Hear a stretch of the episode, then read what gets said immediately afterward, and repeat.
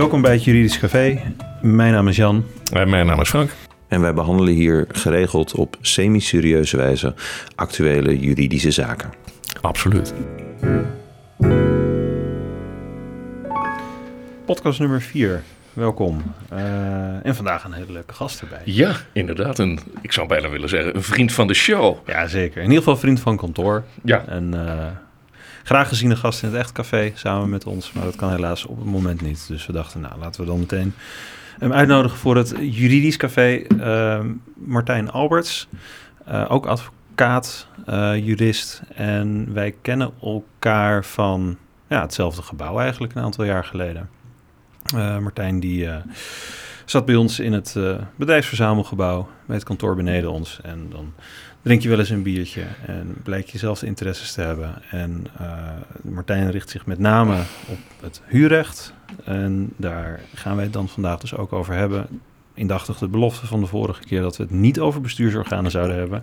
Ja, dan ga je dat fout al in. We zouden het woord niet noemen. Ah, helaas, euro, in de pot. Hè? Maar, ja, eurotje in de pot. Ja. Maar uh, Martijn, welkom. Ja, mannen, uh, dank jullie wel voor de, voor de uitnodiging. Leuk om uh, aan te mogen schuiven in, in de studio. En inderdaad eens even met jullie wat dingen door te mogen spreken.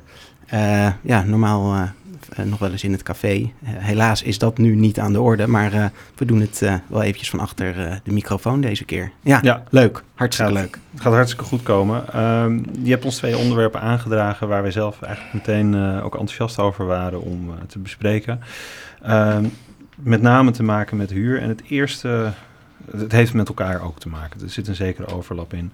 Maar het eerste onderwerp is eigenlijk uh, iets actueel, ook van deze tijd. Uh, naar aanleiding van uh, natuurlijk de hele corona-problematiek, die heel veel ook maatschappelijke impact heeft gehad. financieel ook voor mensen, natuurlijk op de gezondheid, maar ook op financiën binnen de samenleving en van gezinnen is er een, um, ja, laten we zeggen, een huurbevriezing geweest in het afgelopen jaar.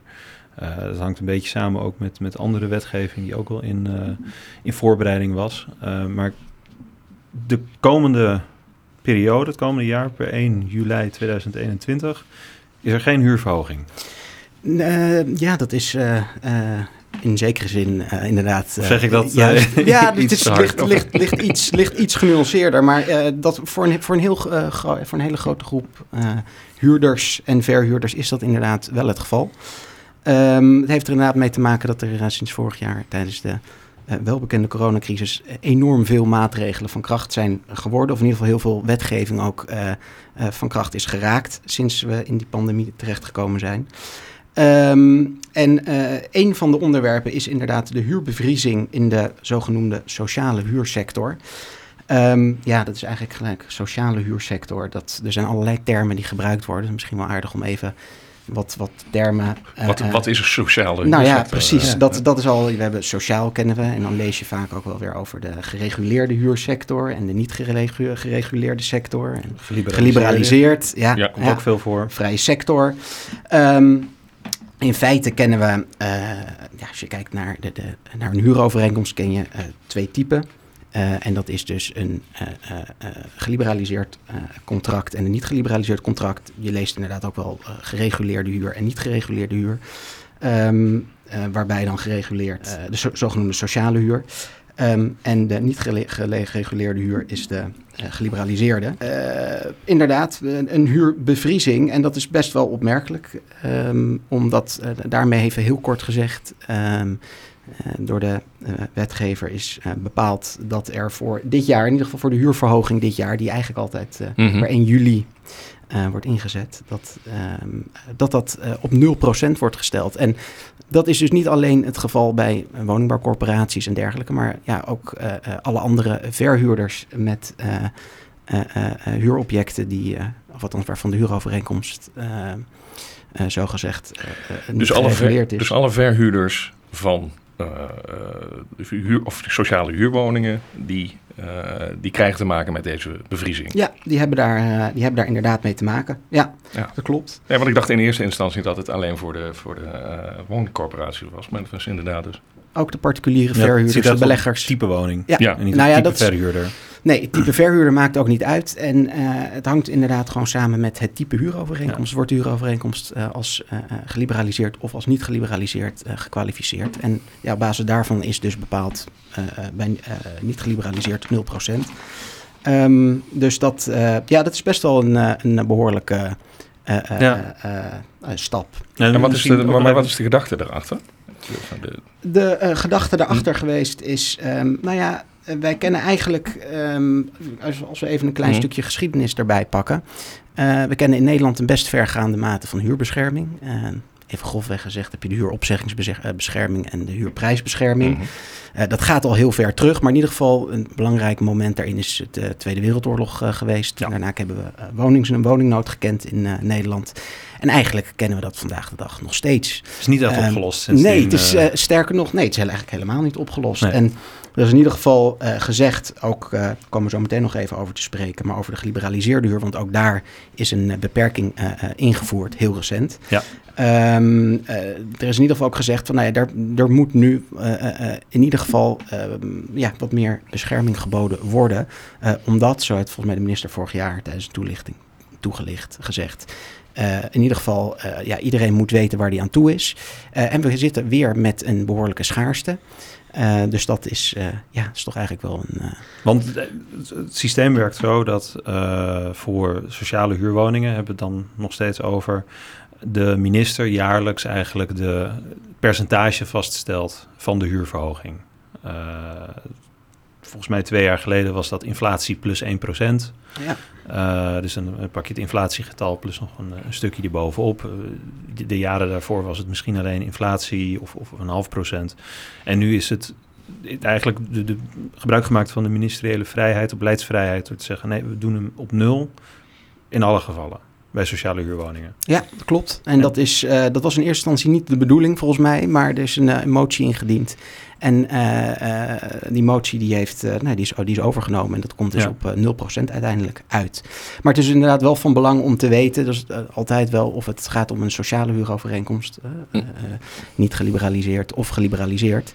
Um, dus ja goed, dat, dat zijn sowieso eigenlijk de twee smaken die we kennen bij de verhuur van woonruimte. Ja, want waar zit dat onderscheid eigenlijk in? Um, we weten het wel, maar... Ja, nou ja, dat is, misschien wel aardig inderdaad om dat, eventjes, uh, om dat even uit te leggen. Um, dat een huurovereenkomst die is alleen geliberaliseerd uh, als hij toeziet op een zelfstandige woning. Uh, en wanneer de huurovereenkomst voor of, of op of na 1 juli 1994 is ingegaan.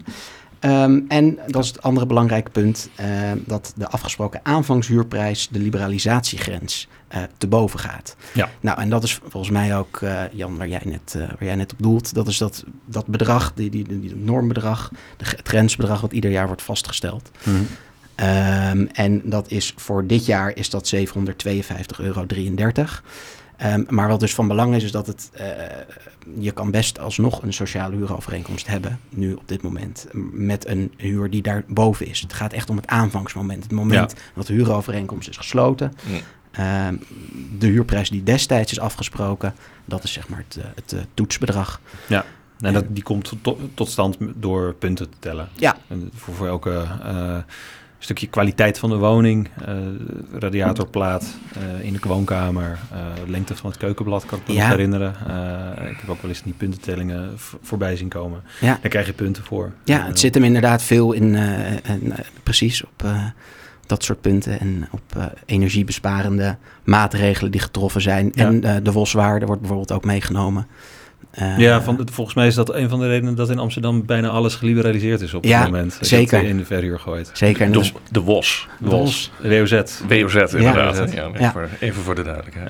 Ja. Dankjewel voor, de, voor deze correctie. De WOZ-waarde. Ja, wat ik wel, want wat, wat jij net zei inderdaad, die uh, meeste mensen, ik ook, als ik met, uh, met, met cliënten om de tafel zit, uh, je gaat meteen naar wat is die aanvangshuur geweest? Hoeveel punten is jouw woning waard?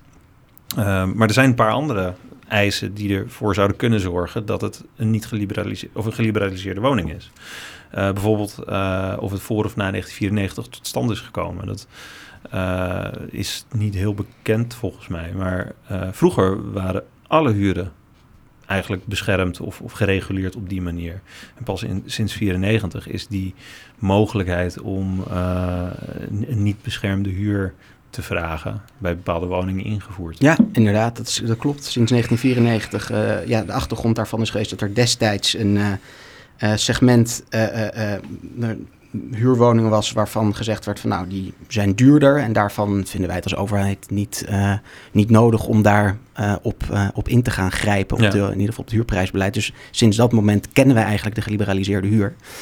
Um, maar ook nu, sinds 1 mei, dus dat is echt nog maar een paar dagen geleden, is uh, ook voor de, uh, voor de geliberaliseerde woningen heeft de overheid dus toch ingegrepen. Kleine 30 ja. jaar later. De wetsvoorstel uh, Nijboer was dat. Um, volgens mij, ja, ja, volgens mij, ja, daar vloeit het. Uh, ja, lid, lid, Nijboer. Lid Nijboer. Ja. Dat is denk ik Henk Nijboer van de PvdA.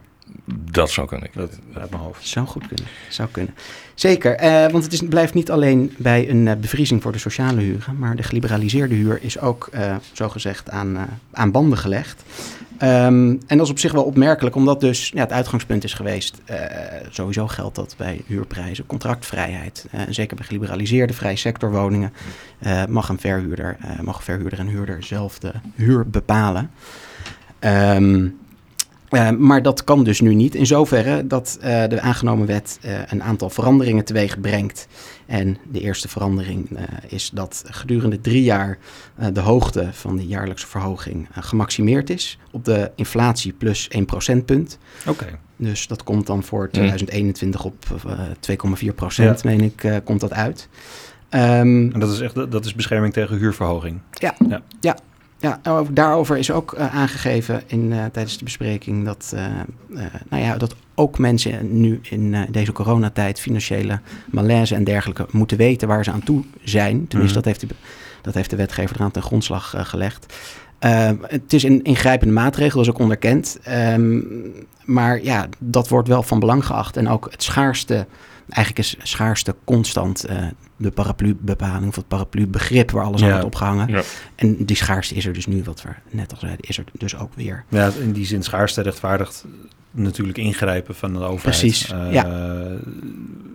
Aan de ene kant heb je natuurlijk, het zijn contracten, je hebt contractvrijheid in Nederland. Um, maar het goed waar een contract over gesloten wordt, dat is je woning of een woning. En dat wordt denk ik toch ook wel geacht uh, van, van zodanig wezenlijk belang te zijn dat daar de, de gehele vrije markt niet helemaal uh, op losgelaten kan worden. Ja, dat is inderdaad die beschermingsgedachte die we wel op verschillende rechtsgebieden terugzien. Op de woningmarkt met een ja. uur, uh, consumentenbescherming. De, de, er wordt wel gezegd dat er dan van nature, van nature een disbalans is in de machtsverhouding. En daarvan hebben de overheden ja. gezegd daar moeten wij wat mee. Ja, de, de, dat, ten, uh, of, dat, of, of, dat altijd zo is, Is de vraag. Maar dat is nog steeds wel de... Ja. Het evenwicht wordt rechtgetrokken door wat mij ook wel opvalt, bescherming te bieden. Wat mij ook wel opvalt is de... Uh, als je ook de, de, de, de memorie van toelichting uh, op die wet leest... is dat, dat op dit moment de, de woningnood iets van 300.000 woningen bedraagt.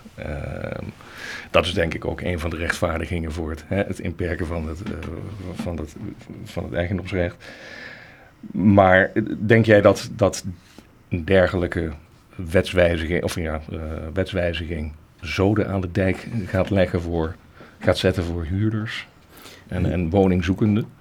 Nou, ik betwijfel of dit uh, een, uh, een uh, adequate maatregel is om het woningprobleem mm. in Nederland, wat, nee, gewoon, ja. wat gewoon, nou ja, gewoon de, de, hele samenleving beslaat. Op dat denk ik niet. Dit is nu met name gedaan ja, in het kader van de coronacrisis. Um, en ja, er worden natuurlijk er wordt van, van af, er worden allerlei argumenten worden daarbij gehaald. Maar ik mm -hmm. zie niet in dat dit de, daadwerkelijk gaat bijdragen. Daarbij, als je bijvoorbeeld kijkt naar het verhuren van woningen en zeker geliberaliseerde woningen. Uh, we kennen ook uh, sinds een aantal jaar de mogelijkheid om tijdelijk te kunnen verhuren. Ja. Nou, ik kan me wel voorstellen dat, dat er nu misschien nog meer tijdelijk verhuurd gaat worden. En ja. in ieder geval ook dat die aanvangshuurprijzen, hè, die kunnen hoger worden vastgesteld. Want zoals net gezegd, ja, als je drie jaar ternauwernood kan verhogen, terwijl je normaliter daar vrij in was om daar je afspraak in te maken, ja. wordt dat misschien verhoogd. dus ik, ik, ik zie daar persoonlijk vrij weinig en zeg maar, dat er een echte en daadwerkelijke oplossing in Want er zit geen regulering in die wet uh, die ziet op, op een, een, uh, de aanvang van de huurprijs. Die, die kan nog steeds ter vrije bepaling uh, ja, het is, overeengekomen ja, worden. inderdaad. Een van de, uh, op, op het moment dat er dus een, het, het gaat dus inderdaad om, uh, dus die maximering van 2,4% ziet toe op bestaande huurovereenkomsten. Ja. Ja. En op, nou ja, goed, huurovereenkomsten die worden afgesloten. Maar op het moment dat jij nu een huurovereenkomst afsluit, ja, dan is dat in principe Wat gewoon aan, de, geeft aan, de, aan, de, ja, aan de markt Dus- overgelaten. Dus die contractsvrijheid. Dus het is voor een verhuurder eigenlijk veel interessanter om nu tijdelijk te verhuren dan voor onbepaalde tijd.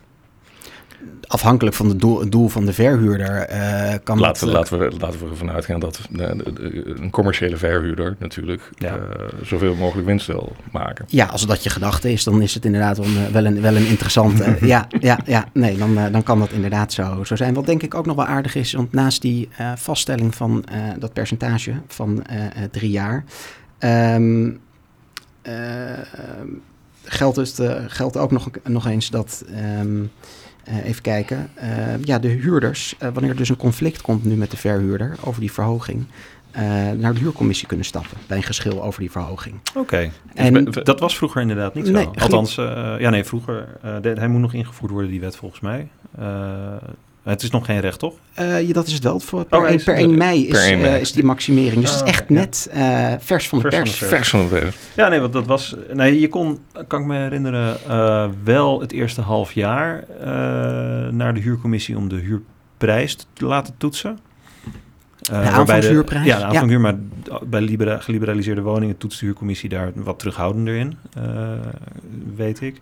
Maar je kan dus nu ook naar de huurcommissie voor ehm, een dispuut over die huurverhoging. Ja, en is, dat is inderdaad wel eh, ja, nieuw in die zin. Ik ben ook eh, erg benieuwd hoe dat eh, met de belasting van huurcommissies eh, eh, gaat. Ja.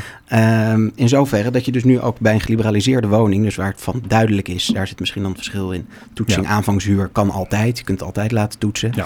Eh, nu woon je mogelijk al in een geliberaliseerd object en je krijgt een verhoging of de komende paar jaar.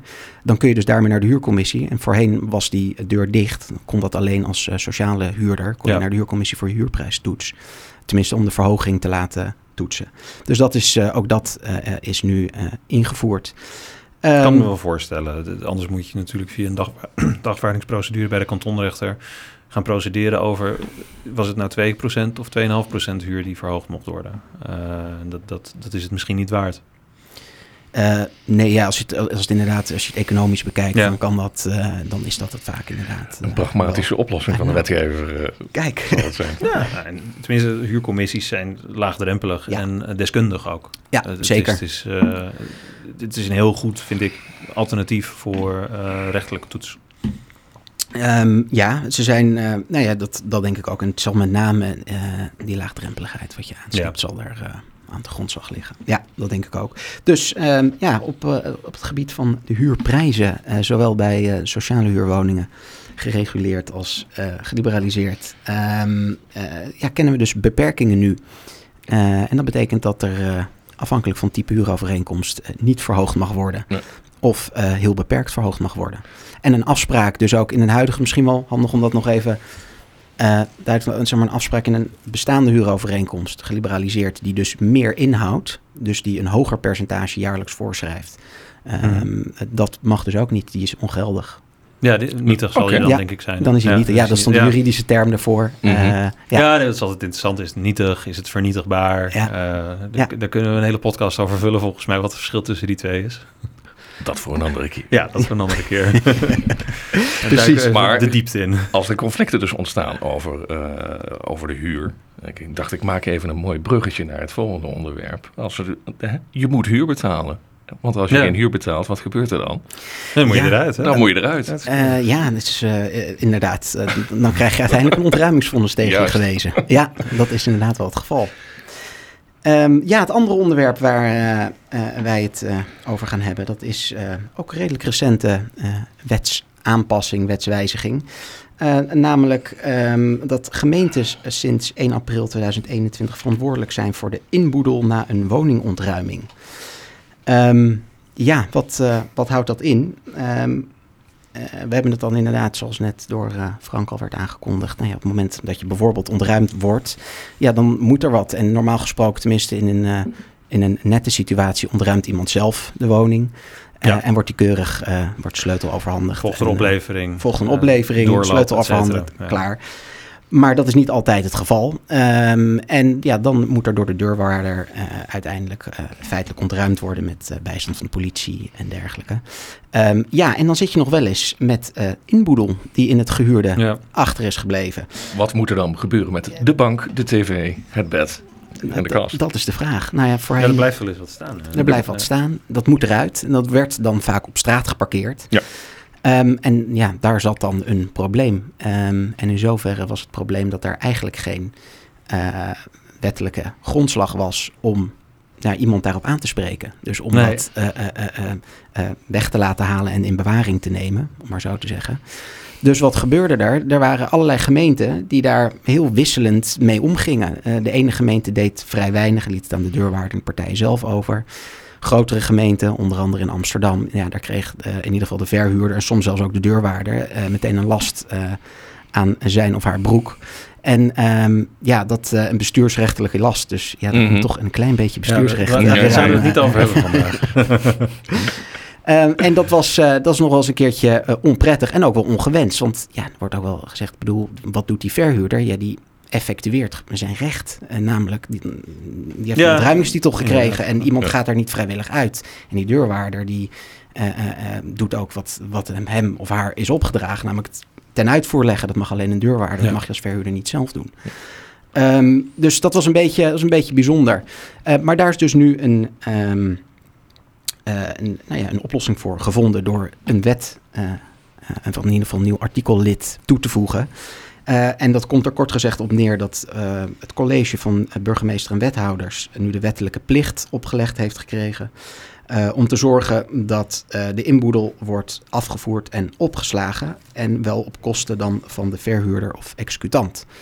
Oh, dat wel Ja. inderdaad. Want ik, ik heb het met een schuin, of niet met een schuin oog, maar ik heb het schuin doorgelezen. Ik- het, voorziet inderdaad in een probleem, eh, kan ik me zo voorstellen.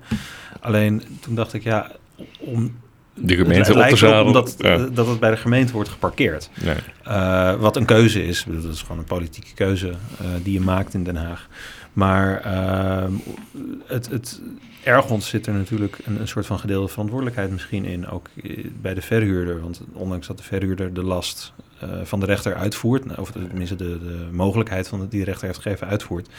is hij daar niet daartoe verplicht. Het is een keuze geweest om te ontruimen. Uiteindelijk zet de verhuurder het samen met de deurwaarder op straat. De deurwaarder die doet dat ook alleen maar omdat de verhuurder dat aan hem vraagt. Dus ik, ik Ja. kan me inderdaad voorstellen dat daar een, een, eh, een evenwicht in gezocht eh, is. Maar dat is dus ook zo. Ja. Het komt voor rekening van de verhuurder, of de eigenaar van het pand, Mhm. en de deurwaarder. eh of de, maar de gemeente regelt het. Daar komt het neer. Dus er de gemeente dat, eh, regelt het en die stuurt het bonnetje door, Ja. het factuurtje door naar de, naar de verhuurder. Nou, zag je dat al vaak in, Zal, de, zal de verhuurder het ook niet doorsturen aan de huurder? aan de huurder? Ja, waarschijnlijk wel. Dan is het te hopen dat, Ja, eh, Dat, hij het er- wel, ja, dat hij betaald krijgt. dat hij, dat hij het betaald Ja. gaat krijgen. Dat zie je natuurlijk heel vaak in dit soort Ja, gevallen. want dat zijn, de, dat zijn uiteindelijk de kosten voor de ontruiming. Eh, en die komen op grond van het vonnis voor rekening van de huurder uiteindelijk. Ja. Uiteindelijk wel. Ja, je Ja. kan dus nu op grond van die nieuwe wet, omdat een daadwerkelijk een ingang is gebouwd, dan kan je het ook meevorderen.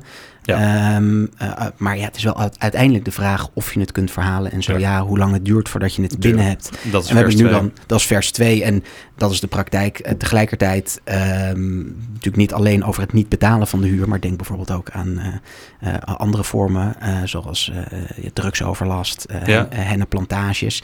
Daar kan je ook voor voorstellen, dat levert ook een hele hoop rotzooi op, om Mhm. maar zo te zeggen.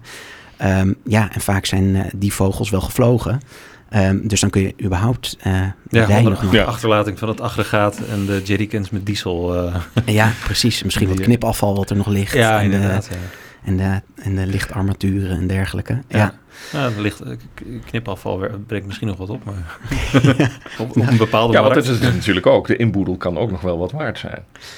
Eh, dat zou kunnen. Nou, dat was ook nog wel eens het probleem. Juist omdat er zo wisselend mee werd omgegaan. eh, en omdat er bijvoorbeeld in de grote steden eh, heel snel werd opgetreden door de gemeente. werd het vaak Ja. snel afgevoerd. En Ja. maar vaak ook direct vernietigd. En dat kan nog wel eens een probleem opleveren.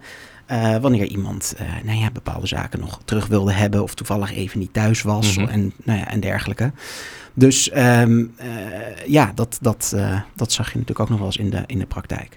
dus ja, dat, dat is eigenlijk ook wel een aardig, een aardige Ja, oplossing, denk ik. Het is in ieder geval een stukje rechtszekerheid volgens mij. Die, eh, Ja, het, het is als je, als je kijkt naar hoe zo'n. zo'n zo'n eh, want het is uiteindelijk onderdeel van een heel proces. Wat begint bij eh, bijvoorbeeld een, een maand niet huur betalen. En dat wordt twee, dat wordt drie maanden geen huur betalen. Of inderdaad een constatering dat het dan toch die, die wietkwekerij zit op zolder.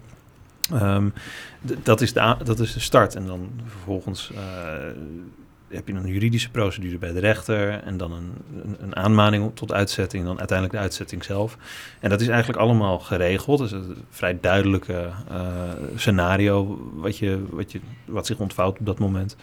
Eh, maar dan bijzonder dat dat laatste stukje dan net even niet geregeld was. ja, precies.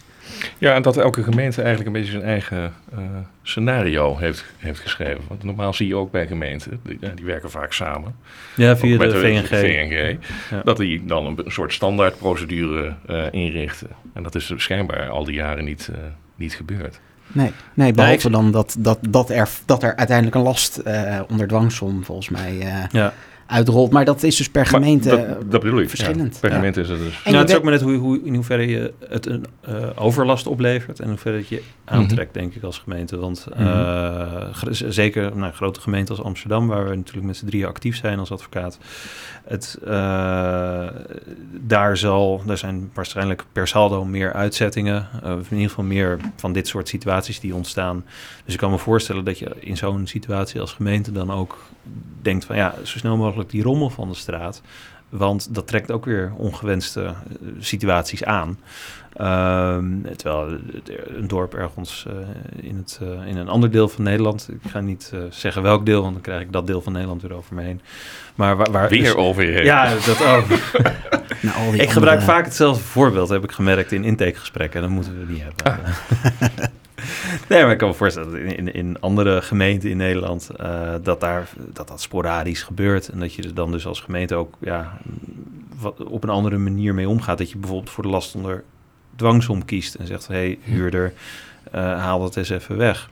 Terwijl dat je in Amsterdam misschien zegt, meteen al de last onder bestuursdwang pakt. Mhm. En zegt, nou, Amsterdam, als jij het niet doet, of uh, verhuurder, als jij het niet doet, dan doen Doen wij wij het nu het. meteen. Ja. Uh, en uh, oh, daarbij die kosten, die komen ook voor jouw rekening. Hm. Want dat is uiteindelijk de weg die nu een beetje gekozen is. Ja. Weliswaar verankerd in een ander soort wet. Uh, dit is volgens mij geen bestuursrechtelijke component dit. Nee, het is Dus gewoon, het gewoon in, het, puur eh, in, in rechtsvordering Ja, is het rechtsvordering, opgenomen. Ja. Maar het, het klinkt mij inderdaad als een last onder bestuursdwang in de oren. De gemeente doet iets op de rekening eigenlijk van iemand anders en stuurt die rekening gewoon door. Mhm.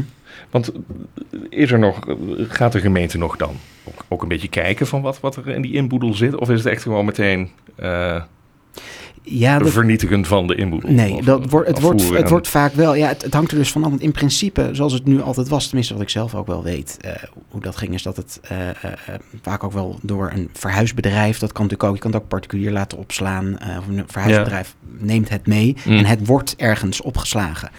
Ehm, eh, en dan is vervolgens de vraag, ja, is het, is het, is het inderdaad waardevol? Vaak wordt al, maar terecht of onterecht, eh, laat ik even buiten beschouwing, een conclusie getrokken. Het is niet Mhm. waardevol, dan gaat het hup, meteen Ja. de vernietiging in. Ehm, dus dat, eh, dat zag je inderdaad wel. Ja. Ja. Ja, Ja. want je, je kan er natuurlijk rechts, rechtsvoortelijk allerlei dingen over bedenken. eh, want want het, het, is natuurlijk ook een soort van uitgelezen moment om meteen even, eh, of nou even, om eh, een executorieel beslag op te, ku- uit te kunnen voeren. ja, stel er komt een mooie Van Gogh eh, eh, eh, Ja, eh, uit, de, uit het pand naar, eh, naar buiten. Ja, Ja. dan is Eh, dat eh, moet je even dat register met gestolen kunst eh, misschien ook raadplegen. Ja. Eh, stel, Even, je even voor bij dat- kunst en kitsch weer langs eh, met de. Stel je voor dat er inderdaad gewoon een, een, een, een, een la ergens opengetrokken wordt en dat je daar dan eh nou ja, een kunstroof van 20 jaar geleden een, een opgerold doek vindt. Dat zou ook raar zijn. Dat, eh, dat zou het inderdaad zijn, ja. En wie krijgt hem dan? Dat is dan de vraag. Ja, wel. Dan wordt het interessant. Nou ja, het, het is, volgens mij is ook de functie van dat register dat uh, duidelijk is dat het gestolen goed uh, gestolen we hebben het over het register, nee, nee, uh, zover ging ik niet. Oh, oké, okay, ja, nee, ik, ik, ga natuurlijk weer over bezitter te kwade ja, nee, trouw en te goede trouw en houder en dat soort dingen. Ik, ik, denk als jij dat tijdens zo'n ontruiming tegenkomt en je hebt inderdaad een titel om te mogen ontruimen, uh, dat, het, uh, dat er een seintje aan de deurwaarde uh, is ook wel eens van... hey, laten, zullen, we daar iets mee, zullen we daar iets mee doen? Is er een beslagmogelijkheid? Hebben we een titel om beslag te ja. mogen leggen ergens, al, ergens op? Ja. Vaak heb je dat bijvoorbeeld bij een huurachterstand, is dat er. Ja, want het, tenminste dan wordt executoriaal beslag gelegd. En ja. dat, dat, dat kan direct gelegd worden uit mijn hoofd. Um, daar hoef je niet voor naar de rechter. Nee, maar je hebt in principe dan al op grond van dat vonnis... Ja, uh, heb, je een, titel. Heb, heb, je een titel ja. om die huursom te mogen verhalen. Ja, ja. En in principe is dat verhaalbaar uh, op alle voor uh, vermogen vatbare... alle middelen. Alle, alle middelen. Recht, ja, ex, exact. En dat kan een, een Samsung televisie zijn... maar dat kan inderdaad ook een Van Gogh zijn, ja. ja. Hm, interessant. Ja, zeker.